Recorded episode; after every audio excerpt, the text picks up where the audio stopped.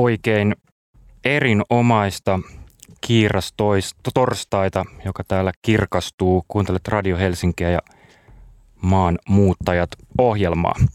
Studiossa Feide Kamari torstai puolen päivän tyyliin. Juttelemme täällä näin viikoittain siitä, miten maatamme oikein tulisi muuttaa. Pääsiäinen ei ole peruttu, ajanlasku pyörii tavalliseen tyyliin koronaviruksesta huolimatta, öö, joten pitkä viikonloppu tiedossa, mitäpä ajattelitte oikein duunailla.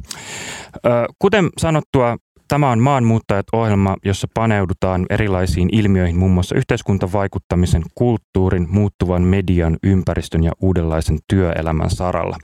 Missä oikein mennään nyt, miten asioita voitaisiin kehittää ja sitä myötä tätä maata saada vielä entistä paremmaksi. Näihin ilmiöihin pureudumme konkreettisesti ja tässä vaiheessa heitämme pallon teille, oi kuulijat. Ehdottakaa tänne meille ohjelmaan erilaisia aloitteita ja ideoita. Ne voi koskea esimerkiksi aiemmin mainittua yhteiskuntavastuuta, kestävämpien toimintatapojen kulttuuria tai muuta yleishyödyllistä yhteistyöhanketta. Ääni on vapaa, antaa ideoiden virrata, ei jäädä liikaa jumittamaan terminologiaan. Näitä ideoita, mitä tänne oikein saapuu, niin mutustellaan näin torstaisin äh, tässä ohjelmassa tunnin ajan erilaisten asiantuntijavieraiden kanssa. Ja se, mitä sen jälkeen tapahtuu, pallo heitetään Tradekalle. Ja äh, Tradeka muokkaa näistä eteenpäin sitten vielä omia aloiteehdotuksiaan. Ja miten näitä ideoita oikein tänne ohjelmaan saadaan, niin meillä toimii kaksi väylää. Ensimmäinen on vanha kunnon puhelinpalvelu ja tämän numero on nolla yhdeksän kuusi kahdeksan yhdeksän yhdeksän seitsemän kuusi yhdeksän yhdeksän. Ja tämän lisäksi löytyy myös hieman modernimpi äh, tapa, nimittäin sähköpostiosoite maanmuuttajat at radiohelsinki piste fi. Mikäli tässä on tullut kotona istuskellessa tai etätöitä tehdessä idea, että hei, jonkun asian täytyy tässä maassa muuttua, niin ei muuta kuin ladatkaa se tänne suuntaan.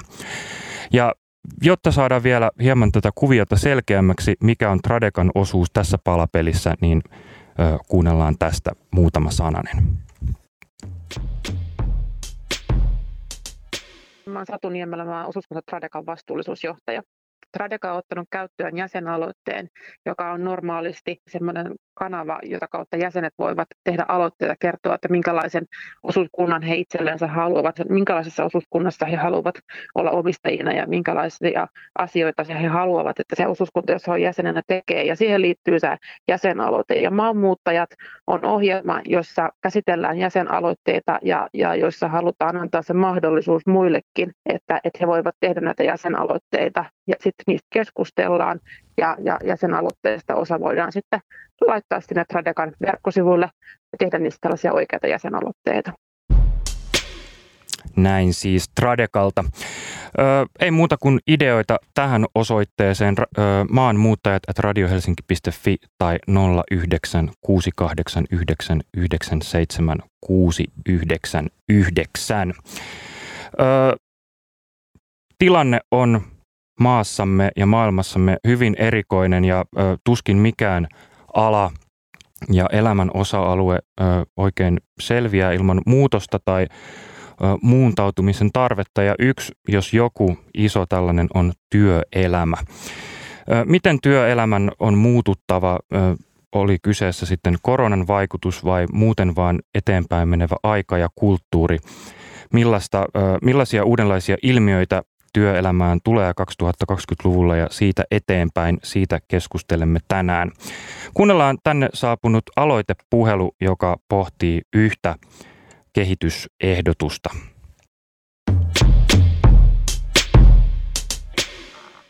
No Milla tässä moi.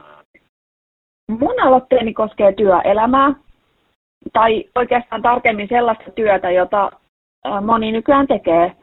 Eli monia yksittäisiä, ei välttämättä toisiinsa liittyviä hommia, aina tilanteen mukaan, ja joko oman yrityksen tai oman laskutuksen kautta. Niin voisiko tällaisille monialapätkätyöläisille olla joku oma nettiportaali, jossa niin työntekijät kuin työn tarvitsijat voisivat kohdata? Työnantajat voisivat ilmoittaa työn tarpeestaan ja työntekijät ilmoittaa itsestään esimerkiksi jollain valmiilla tehdyllä työntekijäprofiililla.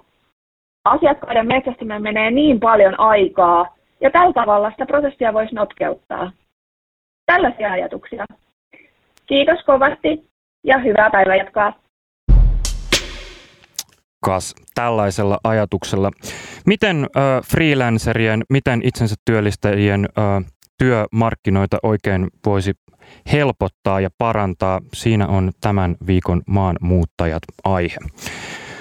Mä haluan ensi alkuun kertoa ja ehkä vähän tälleen disclaimata, missä oikein mennään. Mä oon musiikin ja kulttuurialan freelancer ja mun työtilanteeseen koronavirus on vaike- vaikuttanut tosi paljon, koska valtaosa toimeentulosta tulee keikkailemalla ja keikkoja ei tällä hetkellä ole, koska tota, keikkapaikat on suljettu ja Keikka, keikkailun ja tämmöisen keikkakokemuksen yksi tämmöinen olennainen tekijä eli yleisö ei saa ö, hyvin perustelusta syystä ö, sinne keikkapaikoille kokoontua, joten tällainen business on ö, nytten katkolla tai jäissä. Ja ö, senpä takia ehkä tällainen ö, työstä keskusteleminen saattaa tuntua tällä hetkellä vähän kaukaiselta tai vieraalta, mutta tota, siitä huolimatta se on kiinnostavaa ja ö, pyritään olemaan, ettei liikaa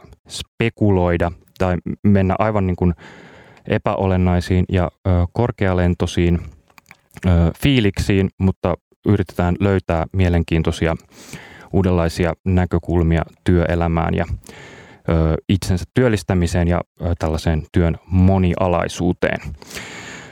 Yksi, mikä varmasti on ollut monen huulilla tässä ja myös uutisia lukeneena, on se, että missä nyt kuitenkin mennään, kun töitä ei ole. Muusikoille ei ole keikkoja, ravintolat on kiinni, jne. Ja jos me mennään tällaiseen suuntaan, että ihmiset työllistää vaan itse itteensä käytännössä yrittäen, niin miten meidän jo olemassa olevat rakenteet oikein tällaiseen vastaa?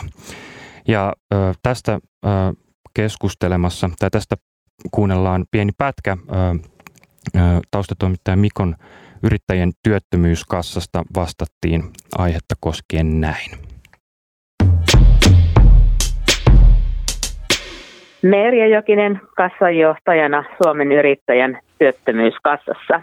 Yrittäjän työttömyyskassaan voi kuulua kuka tahansa yrittäjä, kunhan hänellä on Y E L-vakuutus. Sitten kun siitä mennään pikkusen eteenpäin, että milloin voi saada sit sitä ansiosidonnaista päivärahaa, niin siihen edellytetään viidentoista kuukauden jäsenyysaika. Jos on paljon sitä pirstaleisuutta siellä ja joku, joku osa siitä esimerkiksi loppuu ja joku toinen jatkuu, niin tavallaan sitten tietenkin haetaan sitä kompensaatiota, mistä sen muun voisi paikata sen menetetyn työtulon. Ja tässä kohtaa ihmisillä on toki toiveena se, että tässä järjestelmä tulisi niin kuin vastaan. Mutta tämä valitettavasti vähän menee sillä lailla tässä työttömyysturvassa, että se yritystoiminta pitää lopettaa ennen kuin voi saada etuutta. Siellähän on tietenkin olemassa tilais- tilanteita, että voidaanko katsoa, että yritystoiminta on vähentynyt niin paljon, että se olisi muuttunutkin sivutoimiseksi. Ja silloin voitaisiin maksaa ehkä osittaista päivärahaa. Mutta pikkasen täytyy myöntää, että kyllä tämä edelleen on vähän jäykkä tämä systeemi tämmöisiin, tämmöisiin tilanteisiin. Että niin kuin vähän odotettaisiin kyllä, että sitten se pitää niin kuin lopettaa, lopettaa kokonaan. Ja tämä ei todellakaan ole hirveän monen yrittäjän toiveena. Että pikkasen tämä niin kuin sillai on jäljessä tästä arkitodellisuudesta ja yrittäjien aidosta tilanteesta. Näettekö, että onko tällainen työn malli leviämässä? No ihan ehdottomasti, että kyllähän tämä tulee lisääntymään kaiken kaikkiaan. Ja, ja tota, tietenkin kaikki työhän on todella arvokasta ja tärkeää ja paljon ihmiset myöskin tykkää siitä, että voi itse niin kuin säädellä sitä omaa työrytmiä. Nyt jopa tykätään tehdä vähän semmoisia pirstaleisia pätkiä ja täyttää siitä tavallaan se oma hyvinkin mielekäs kokonaisuus kaiken kaikkiaan. Sitten on tietenkin tässä muistettava se, että paljon on myöskin sitä, että on palkkatyötä ja yritystoimintaa rinnan. Eli se pirstaloituminen tuleekin sitä kautta. Ja siihenkin on pakko vastata, että järjestelmämme on kyllä työttömyysturvan osalta niin kuin tosi jäykkä ja, ja vähän erittäinkin vanhanaikainen. Eli tavallaan voi vakuuttaa itsensä joko palkansaaja-kassassa tai yrittäjäkassassa. Eli sitten pitää vähän valita niin kuin niistä kahdesta, että tätä on kyllä nyt tässä kyllä suunniteltu jo useamman vuoden ajan, että miten nämä voitaisiin yhdistää, mutta se haasteellisuus tulee, että miten tätä ra- rahoitetaan. Eli niin kuin aikaisemmin mainitsin, niin yrittäjäkassassa yrittäjän pitää olla viisitoista kuukautta jäsenenä ennen kuin alkaa niin kuin se ensimmäiset vakuutukset sitten, tai etuudet voi saada. Sitten tuolla palkansaajakassoissa se on noin puoli vuotta. Niin nämä on täysin erilaiset ja tähän pitäisi nyt sitten joku tällainen hybridimalli rakentaa ja yhdistellä. Sinänsä niin kuin tavallaan me ollaan yrittäjäkassassa kanssa sanottu, että me ihan mielellään voitaisiin vaikka pilotoida jonkunlaista mallia.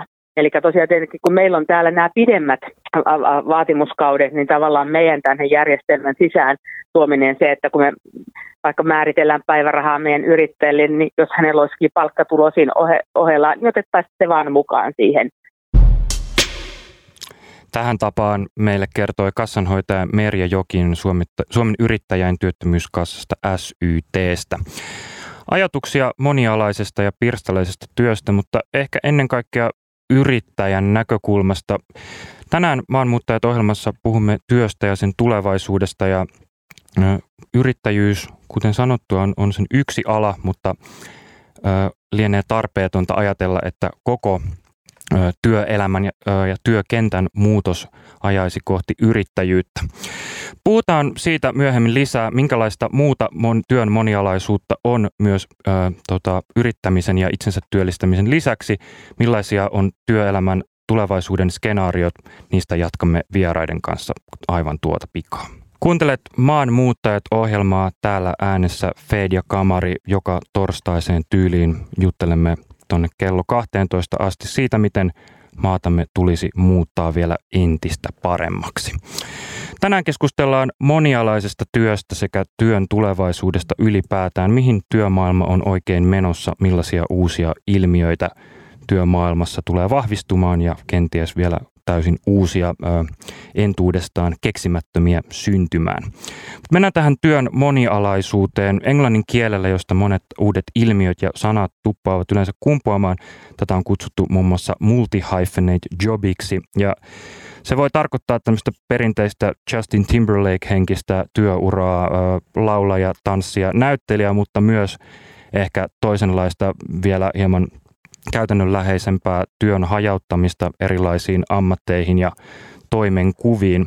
Mutta ö, kokonaisuudessaan on siis olemassa henkilö, jonka työelämän munat ei ole kaikki aivan yhdessä korissa, vaan vähän sijoiteltu sikin sokin sinne tänne. Ö, mutta onko tällainen työn malli leviämässä myös ö, perinteisiltä viihteen ja taiteen aloilta muualle, ja jos on, niin kuinka vapaaehtoisesti se tapahtuu, vai onko kyseessä enemmän tai vähemmän pakon sanelema asia? Ö, monialainen työ ilmiönä ei kuitenkaan rajoitu pelkästään freelanceriyteen ja yrittämiseen, mihin se helposti yhdistetään. Ja mä otin aiheesta yhteyden Jyväskylään ja juttelimme asiasta näin.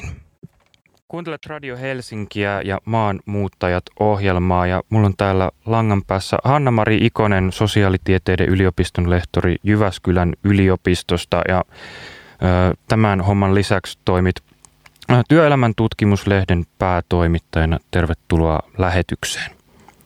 Kiitos.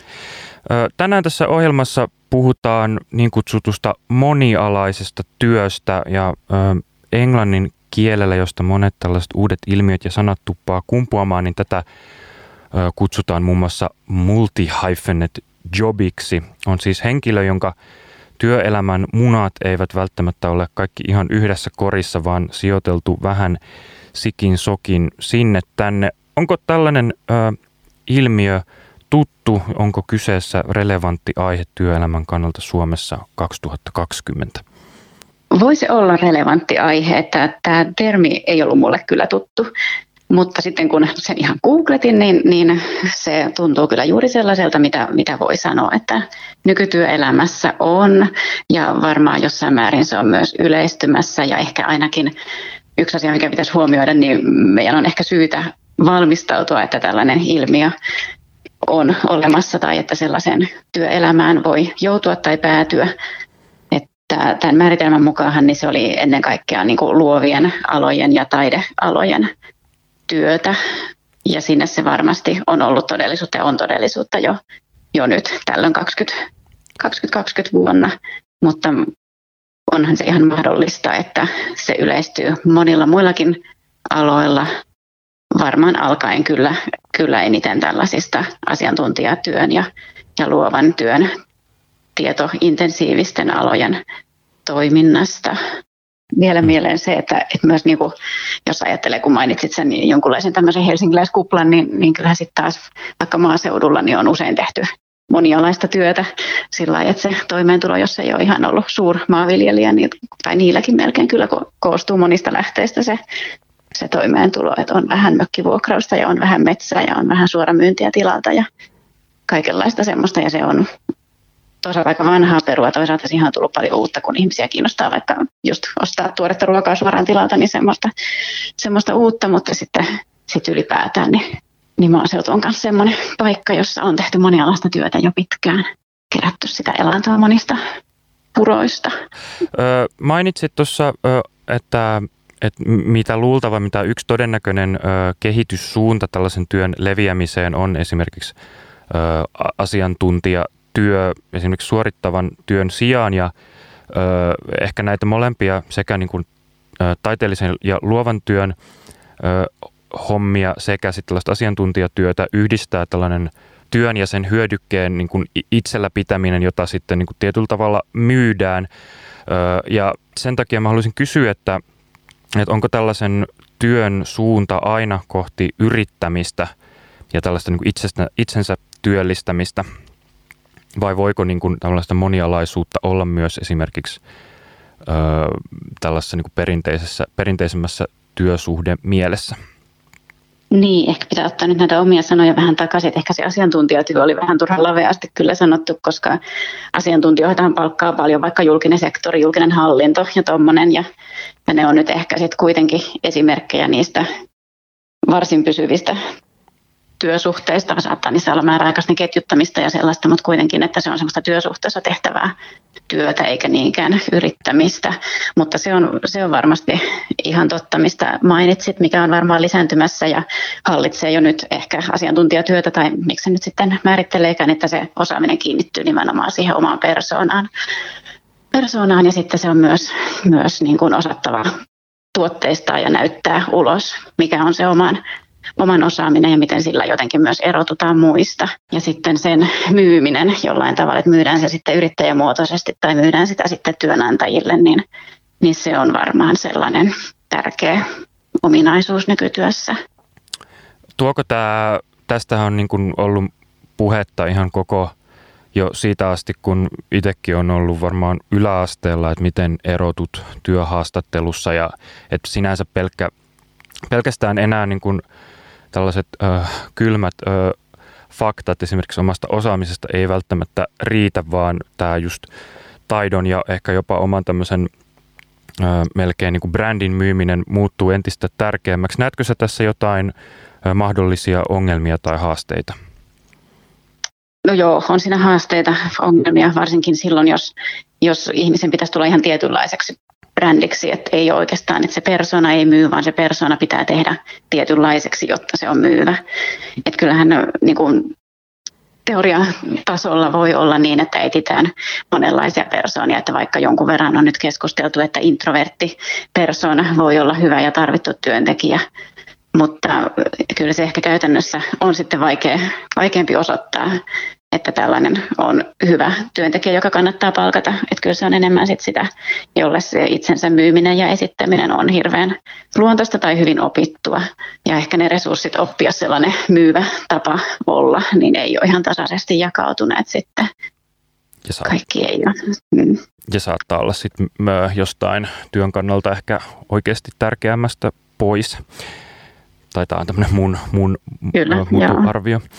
Öö, no tällainen itsensä työllistäminen ja monialaisuus, öö, tämä saattaa johtua siitä, että olen itse öö, alle kolmikymppinen kulttuuri- ja öö, viihdealan tällainen monihöylä ja yhdistän se jotenkin omaan niin kuin lähipiiriin ja tällaiseen kaupunkilais öö, elämään ja esimerkiksi perheettömyyteen, mutta tämä ei kuitenkaan ole ihan näin yksinkertainen ilmiö ja yksi hyvin kiinnostava aihe, mistä olet kirjoittanut, on nimeltään Mompreneurs. Kerro tästä meille kuulijoille.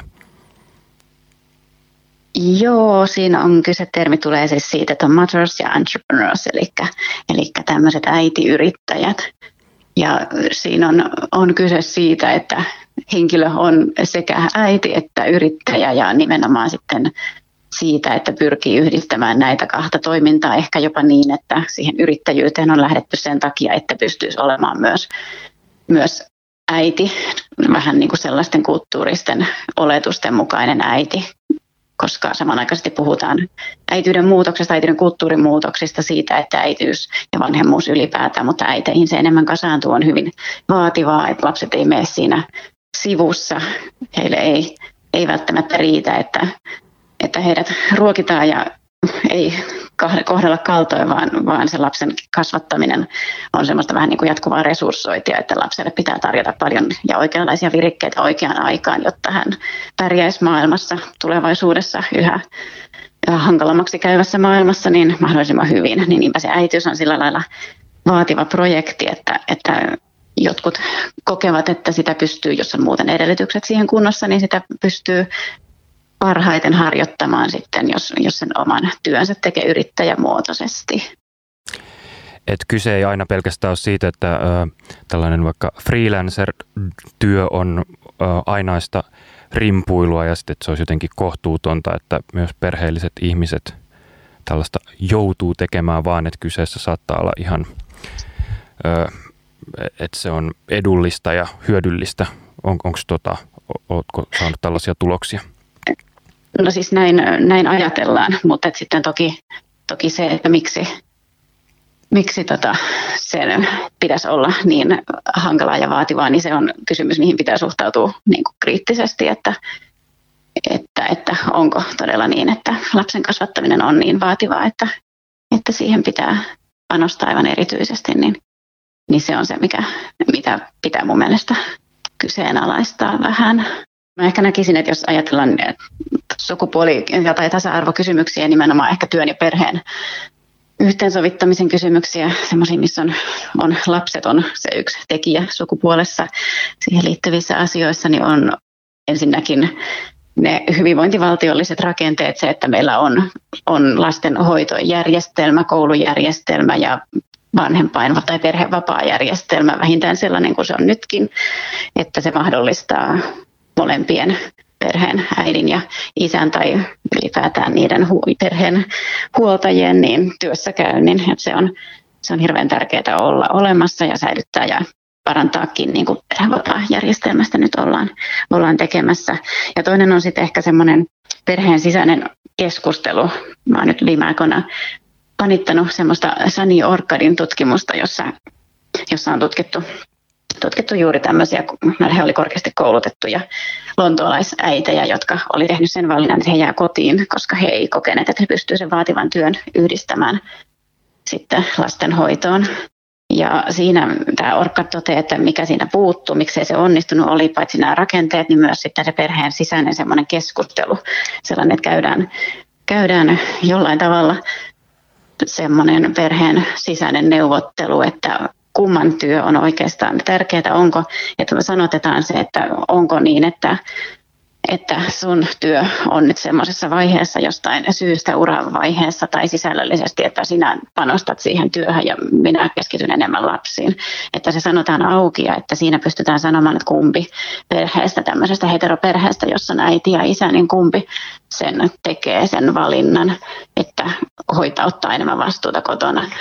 Että kun järjestelmät sinänsä suurin piirtein sen mahdollistaa kyllä, että voi olla kaksi uraa, mutta se silti, silti on vaativaa se vanhemmuus ja perheen ja työn yhteensovittaminen, niin, niin se, että siitä on käyty semmoinen avoin keskustelu perheessä, että se ei vahingossa pikkuhiljaa kasaudu toiselle, niin se on, on mun mielestä tärkeää. Että rakenteet jotain mahdollistaa kyllä, mutta niitä pitää ikään kuin tietoisesti osata käyttää. Ja sillä lailla sukupuolisensitiivisesti. Tähän tapaan Hanna-Mari Ikonen Jyväskylän yliopistosta muuttuvan työelämän monialaisuuden työn haasteista ja mahdollisuuksista. Nyt otetaan puheyhteyden sijaan yhteys studiopöydän toiselle puolelle. Mulla on täällä vieraana tulevaisuuden tutkija Johannes Koponen. Tervetuloa Radio Helsinkiin. Kiitos, kiitos. Ö, olet tutkinut muun muassa skenaario- ja ennakointihankkeita ajatushautomo Demos Helsingin leivissä ö, aiheina esimerkiksi työn, terveyden ja hyperkytkeytyvien teknologioiden tulevaisuudet. Ö, miltä Hanna-Marin ajatukset sulle kuulosti? Joo, tosi, tosi kyllä niin kuin aiheen, aiheen ytimessä ollaan. Tässä, tässä mä erityisesti pidin tästä, tota, Hanna-Mari toi esiin tämän äitiyrittäjyyden, tämä termi oli mother entrepreneur tai joku tämmöinen, tämmöinen niin tota, oli, oli musta tosi hyvä, hyvä sillä tavalla, että missä me ollaan nyt mun mielestä työn suhteen, varsinkin kun me ollaan tämmöisessä tavallaan niin kuin nopeasti muuttuvan maailman parissa tämän koronatilanteen ja muidenkin syiden, syiden takia, niin on tietenkin se, että me, meidän pitää pystyä määrittelemään ehkä se, että mitä me tarkoitetaan milloinkin työllä vähän uusiksi. Ja ymmärtämään se, että, että miten esimerkiksi kun me puhutaan tästä multi-hypenet-työstä, eli tästä monen ajatus tai tämmöisen väliviivan työstä, missä me ollaan vaikkapa postinjakelijat onkin nyt yhtäkkiä myöskin ruohonleikkaajia ja hoivatyöntekijöitä, niin tavallaan niin kuin se, että, että me ymmärretään se, että ammatit ja työtehtävät on vähän eri asioita. Ja vielä sitten se, että se työ, mikä siinä työtehtävässä on, niin ei välttämättä ole esimerkiksi palkkasuhteista työtä, vaan vaikkapa äityys voi olla ää, ja onkin, ää, niin ensinnäkin se on aika työtelijästä ää, ja se on myös tosi tärkeää. Se ei, se ei ole palkkasuhteista, se, siitä ei tavallaan ehkä, no tavallaan voi miettiä tietenkin, että jotkut äitiyspäivärahat ja vanhempainrahat on jonkinlaista palkkioa siitä, mutta, mutta siitä huolimatta tavallaan niin kuin meidän pitää nähdä, että se on tosi tärkeää toimintaa, mitä me yhteiskunnassa tehdään. Ja kun me yksilöinä tässä halutaan tietenkin tehdä merkityksellisiä asioita, niin se, se, tota, se kokonaisuus, missä me toimitaan, niin on, on tavallaan kuitenkin sit lopulta se meidän niin kuin tavallaan työn arki. Ja, ja sen, sen takia mun mielestä tämä teema on kyllä oikeasti tosi, tosi kiinnostava ja hyvä, ja se antaa meille ikään kuin työvälineitä siihen, että me lähdetään vähän niin kuin jäsentämään uudella tavalla sitä, että mistä se meidän niin kuin merkityksellinen yhteiskunta ja meidän merkityksellinen osallistuminen siihen itse asiassa muodostuu. Öö, mennään kohta lisää tuohon ylipäätään koko työn luonteeseen ja ehkä työn käsitteeseen ja meidän suhtautumiseen siihen, mutta mä haluan kysyä, mistä sä näet tai koet, että jos me halutaan lähteä haastamaan työn ja ammatin tai tällaisten käsitteiden vaikka niin kuin tällaista yhteen hitsautumista, niin lähteekö se yhteiskunnallisesta keskustelusta vai joidenkin rakenteiden muuttumisesta vai minkälaista aktivismia se vaatisi? Mm, kiinnostava kysymys. Se varmaan keskeinen juttuhan on se, että, että maailma muuttuu, mutta meidän esimerkiksi lainsäädäntö, rakenteet ja muut, niin ne on tavallaan rakennettu niin, että ne lähtökohtaisesti on ikään kuin staattisia. Ne voi olla vähän edellä aikaansa tai ne voi olla vähän aikaansa jäljessä, mutta ne, ne tavallaan muuttuu vähän niin kuin sykäyksittäin. Ja niin kuin esimerkiksi nyt, kun meillä on se tilanne, että että tota, meidän työvoimasta on jo kaksikymmentä prosenttia suunnilleen melkein kohta lomautettuna, niin selvästi me ollaan tämmöisessä katkelmakohdassa, missä sitä lainsäädäntöäkin joudutaan ihan niin kuin pakonkin edestä uudistamaan siihen uuteen tavallaan koronan jälkeiseen aikaan sopivaksi. Ja tämä on siis sillä tavalla, vaikka tämä tilanne on ihan hirveä, niin se on myös tietynlainen mahdollisuus siihen, että me tehdään taas näitä niin kuin tavallaan rakenteellisia uudistuksia, mitkä jollain tavalla sitten tekee tämän niin kuin legitimoisen uuden maailman.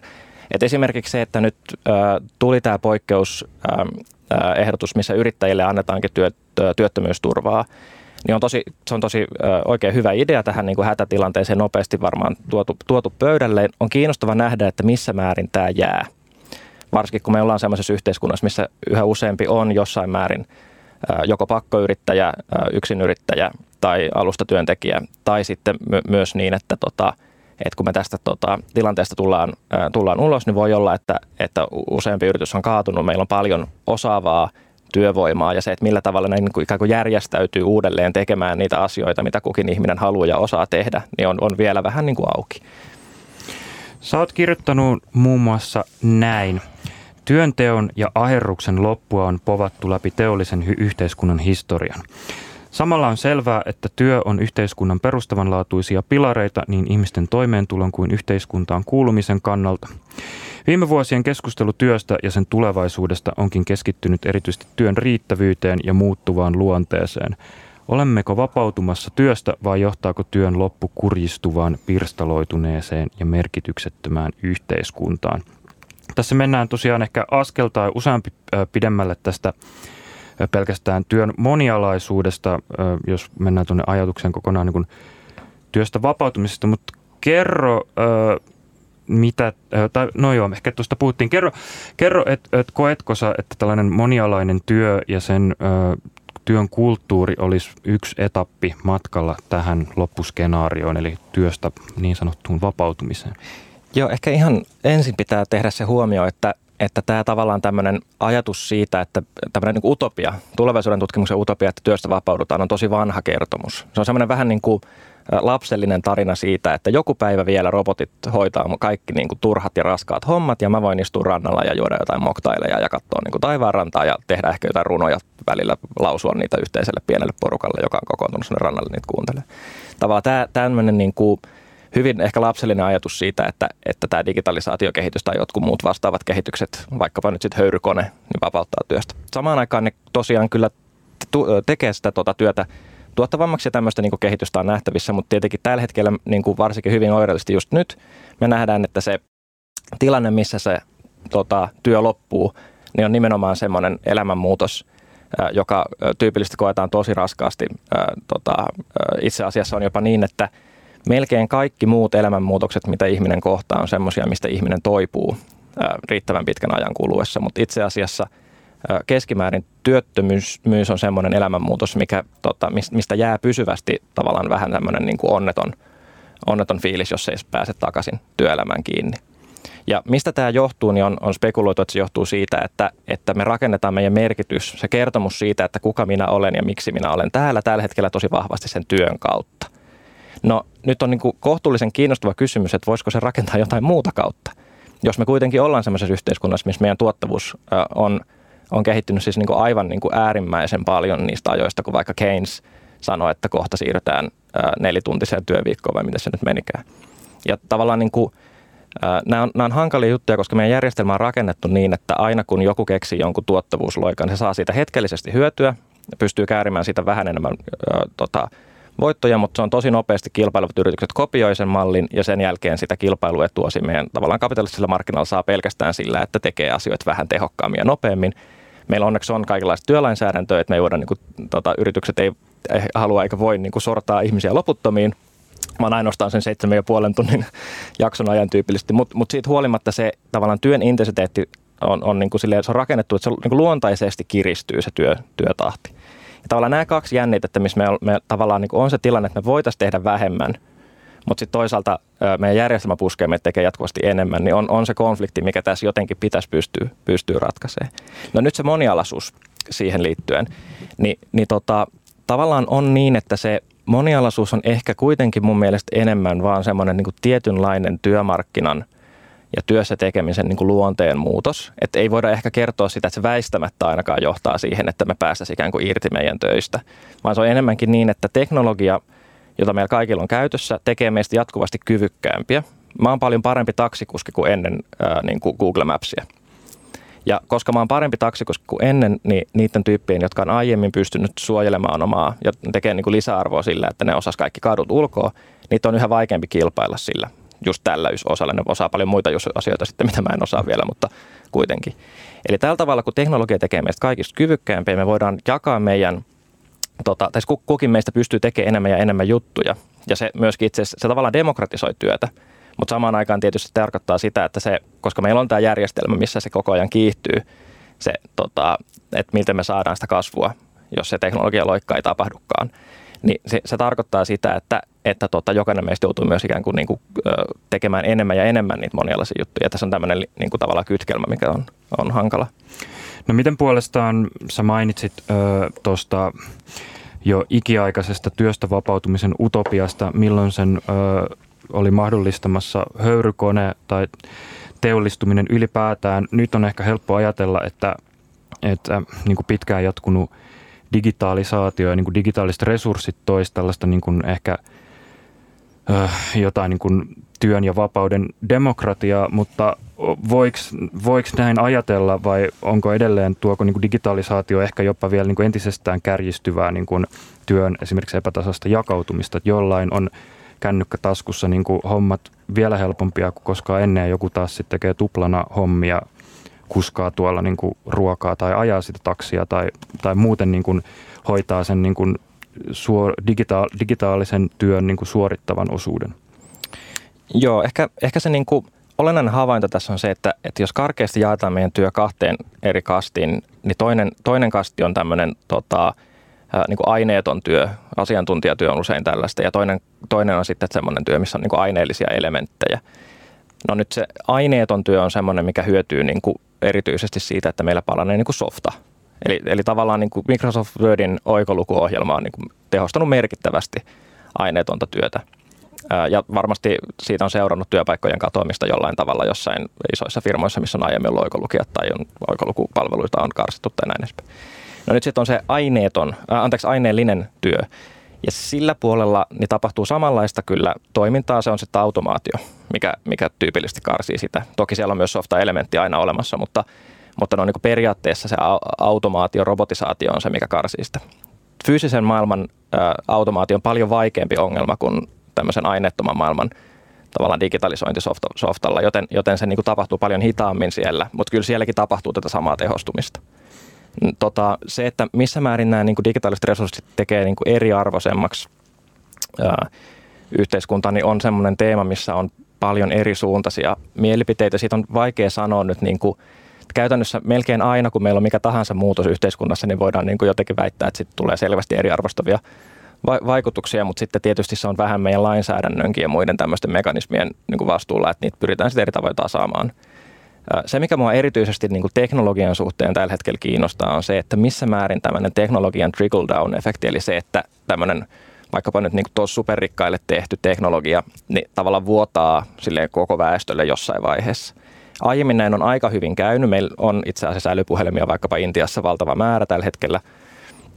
Ö, mutta sitten kun meillä tulee sellaisia teknologioita, niin kuin vaikka ö, yhä tehokkaammat tekoälyjärjestelmät, jotka vaikuttaa olevan hyvin keskitetysti hallussa, ö, vaikkapa radikaalit elinien pidentämisterapiat tai jotain tämmöisiä vastaavia niin kuin hyvin pitkälle meneviä CRISPR-Cas yhdeksän perustaisia ö, geenimanipulaatiojuttuja, niin niissä on semmoisia piirteitä, että ne saattaa olla, että ne nimenomaan repii sitä ö, tota, eriarvoisuutta selkeämmin esiin. Et jos sulla onkin yhtäkkiä, sä oot Elon Musk ja sulla on, tai Jeff Bezos ja sulla on Amazonin koko laskentateho ja tekoälyresurssit käytössä, niin on vaikea kuvitella, että se haluaa tämmöisestä valtapositiosta luopua ja että meillä kaikilla kohta olisi samanlaiset resurssit käytössämme jotenkin vaikkapa arkisten ongelmien ratkaisu.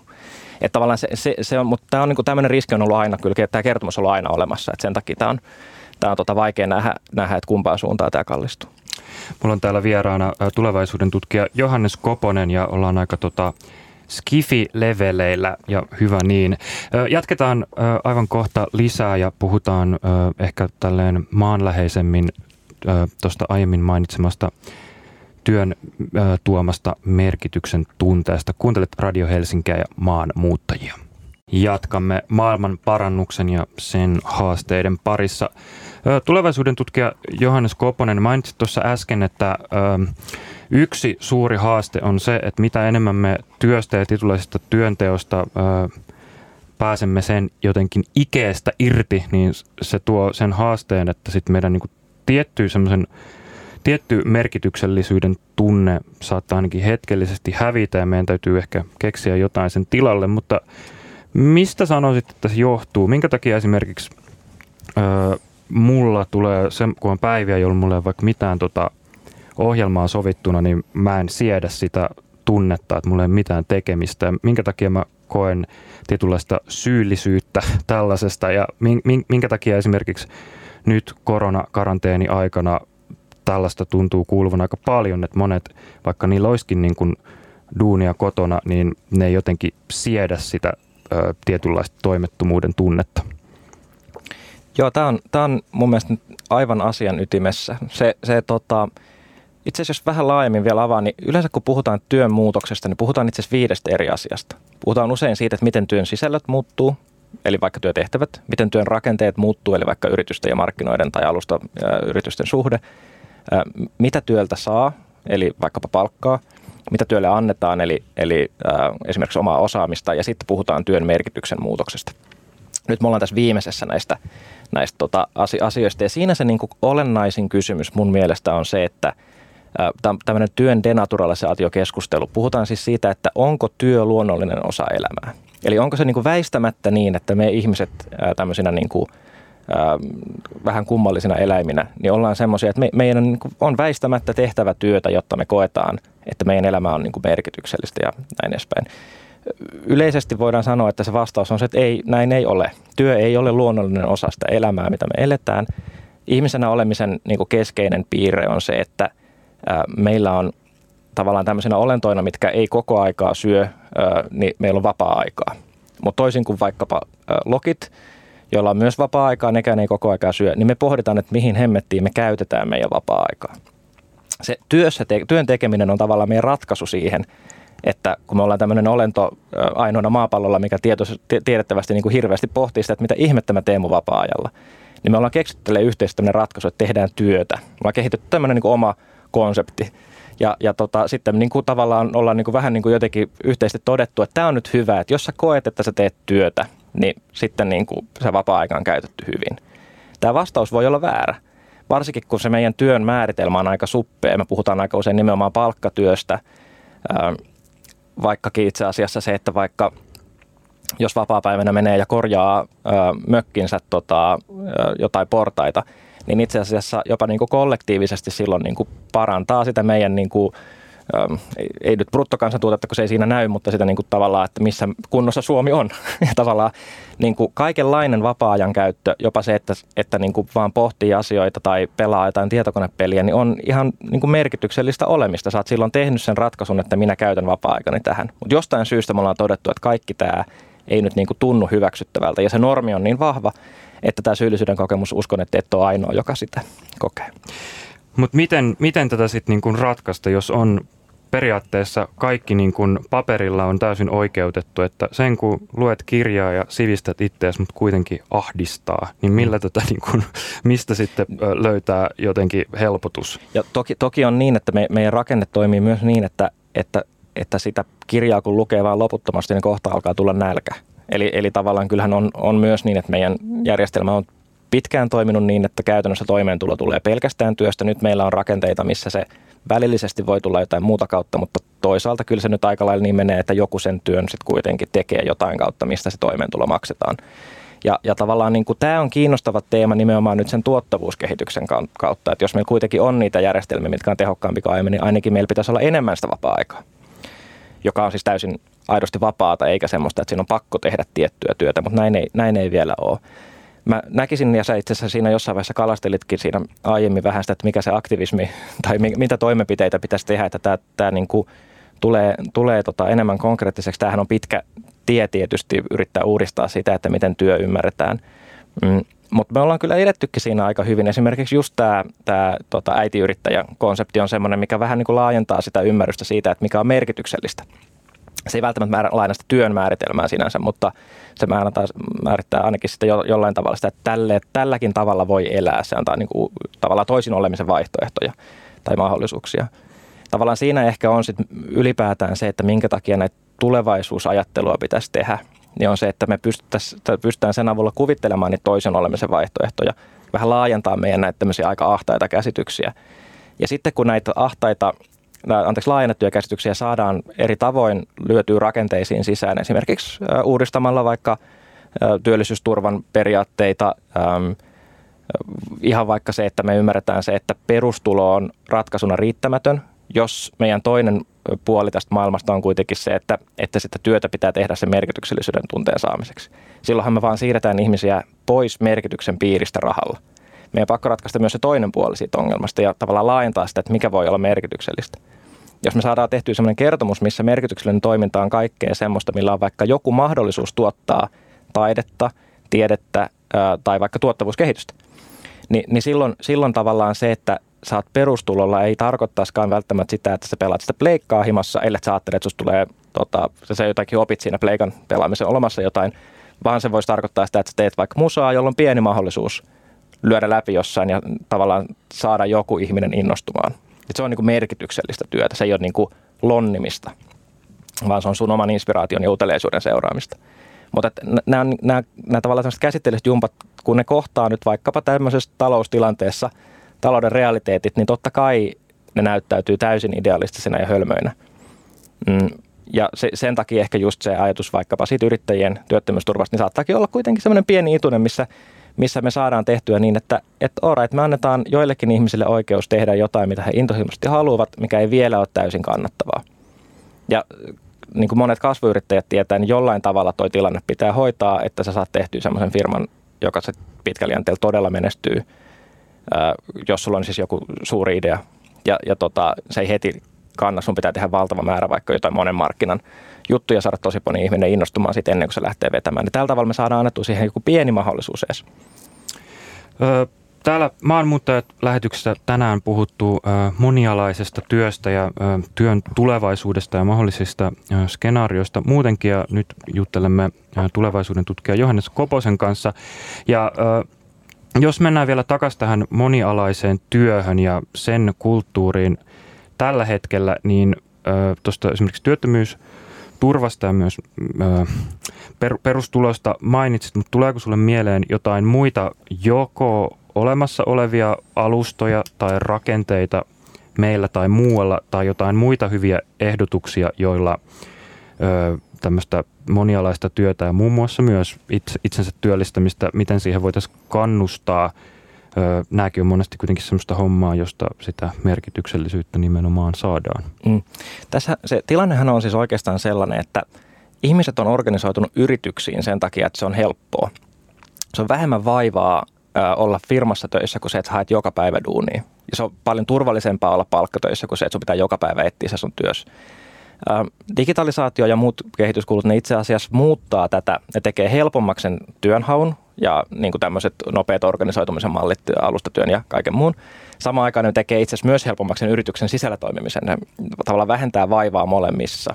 Tämä on, tota, itse asiassa toi Bengt Holmström, tämä suomalainen nobelisti, niin on myös tästä niin kuin transaction cost economics -teemasta saanut sen Nobelinsa aikanaan. Eli tämmöisen, niin kuin, että missä se vaivan, vaivan nota määrä nyt sitten milloinkin menee. Ja, osaako se nopea ö, selittää auki, mistä, mikä tämä niin kuin trans, transaction? No se ajatus, ajatus niin kuin tämän alun perin tämä niin kuin tavallaan on, on siis se, että Ronald Coase, Coase-niminen henkilö, niin tota, myös, myös nobelisti, niin tota, hän, hän, niin kuin, hänellä oli tämmöinen kysymys, että miksi firmat on olemassa? Ja hän, hän selitti sitä sillä, että nimenomaan yrityksissä on usein vähemmän vaivaa kuin markkinoilla toimimisessa. Eli tavallaan tämä on niin kuin se, miksi firmat ylipäätään on, on olemassa. No nyt kun meillä muuttuu se tavallaan se vaivan määrä näissä eri järjestelmissä, eli firmoissa toimiminen tulee helpommaksi, mutta voi olla, että markkinoilla toimiminen tulee suhteessa vielä enemmän helpommaksi. Niin silloin tavallaan se yksin yrittäminen, äh, tavallaan semmoinen, niin kuin, että se, se vaan niin kuin yksinkertaisesti yleistyy, koska se on niin kuin järkevämpää toimintaa kuin aiemmin. Nyt se sun kysymys liittyy oikeastaan siihen, että miten me voidaan vähentää sitä vaivan määrää entisestään täällä markkinan puolella, eli täällä suoralla markkinalla toimimisessa. Ja näitä alustojahan on siis paljon erilaisia. Esimerkiksi remonttia, äh, jos haluaa tehdä Suomessa, niin on, on olemassa semmoinen nettisivu, en nyt muista nimeä, missä voi, voi siis laittaa, että tämmöistä remonttia pitäisi nyt tehdä, ja sitten remontin tekijät siellä niin kuin kattelee, että milloin nyt olisi niin kuin aikaa taas tehdä, että mitäs hommia lähtisin duunaamaan, ja tekee tarjouksia. Ähm, suomalainen semmoinen firma kuin Sharetribe tekee semmoisia niin kuin alustoja, millä voi tehdä näitä alustoja.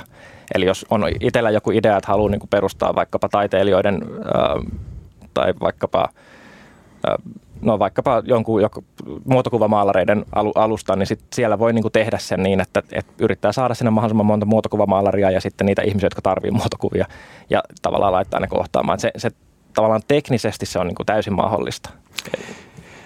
Me ollaan tässä lähetyksen loppupuolella. Tämä on kiehtova aihe. Mä haluaisin nopeasti vielä ö, kysyä, koska tämä on mun mielestä, tämä saattaa olla vähän ehkä ö, hölmö ja kömpelö tapa vastakkainasetella, mutta mua kiinnostaa työn kulttuurin tämmöinen ehkä vastakkainasettelu, tämmöinen nouseva läntinen, missä kaikki halutaan kuitenkin ehkä tehdä kuin alustan tai tota välikäden kautta, joka ehkä on sidottu sitten niin kuin tiettyihin yhteiskunnallisiin ra- rakenteisiin ja elimiin. Ja sitten on ehkä tämmöinen, mitä mulle tuli mieleen, kun on reissannut esimerkiksi tuolla niin kuin syvemmälle itään, jossa sitten taas tämmöinen niin kuin, ö, välikädet puuttuu ja se työ ja, ö, tai työ, työtä tarjoava taho ja työntekijä kohtaa yleensä niin kuin silloin hyvinkin pitkät perinteet, niin mitä mieltä ö, tälleen loppuun, Johannes Koponen, oot? Pitäisikö meidän niin kuin entistä enemmän mennä tämmöiseen tehostettuun niin kuin, ö, alusta-arkkitehtuuriin vai ammentaa myös tuolta niin kuin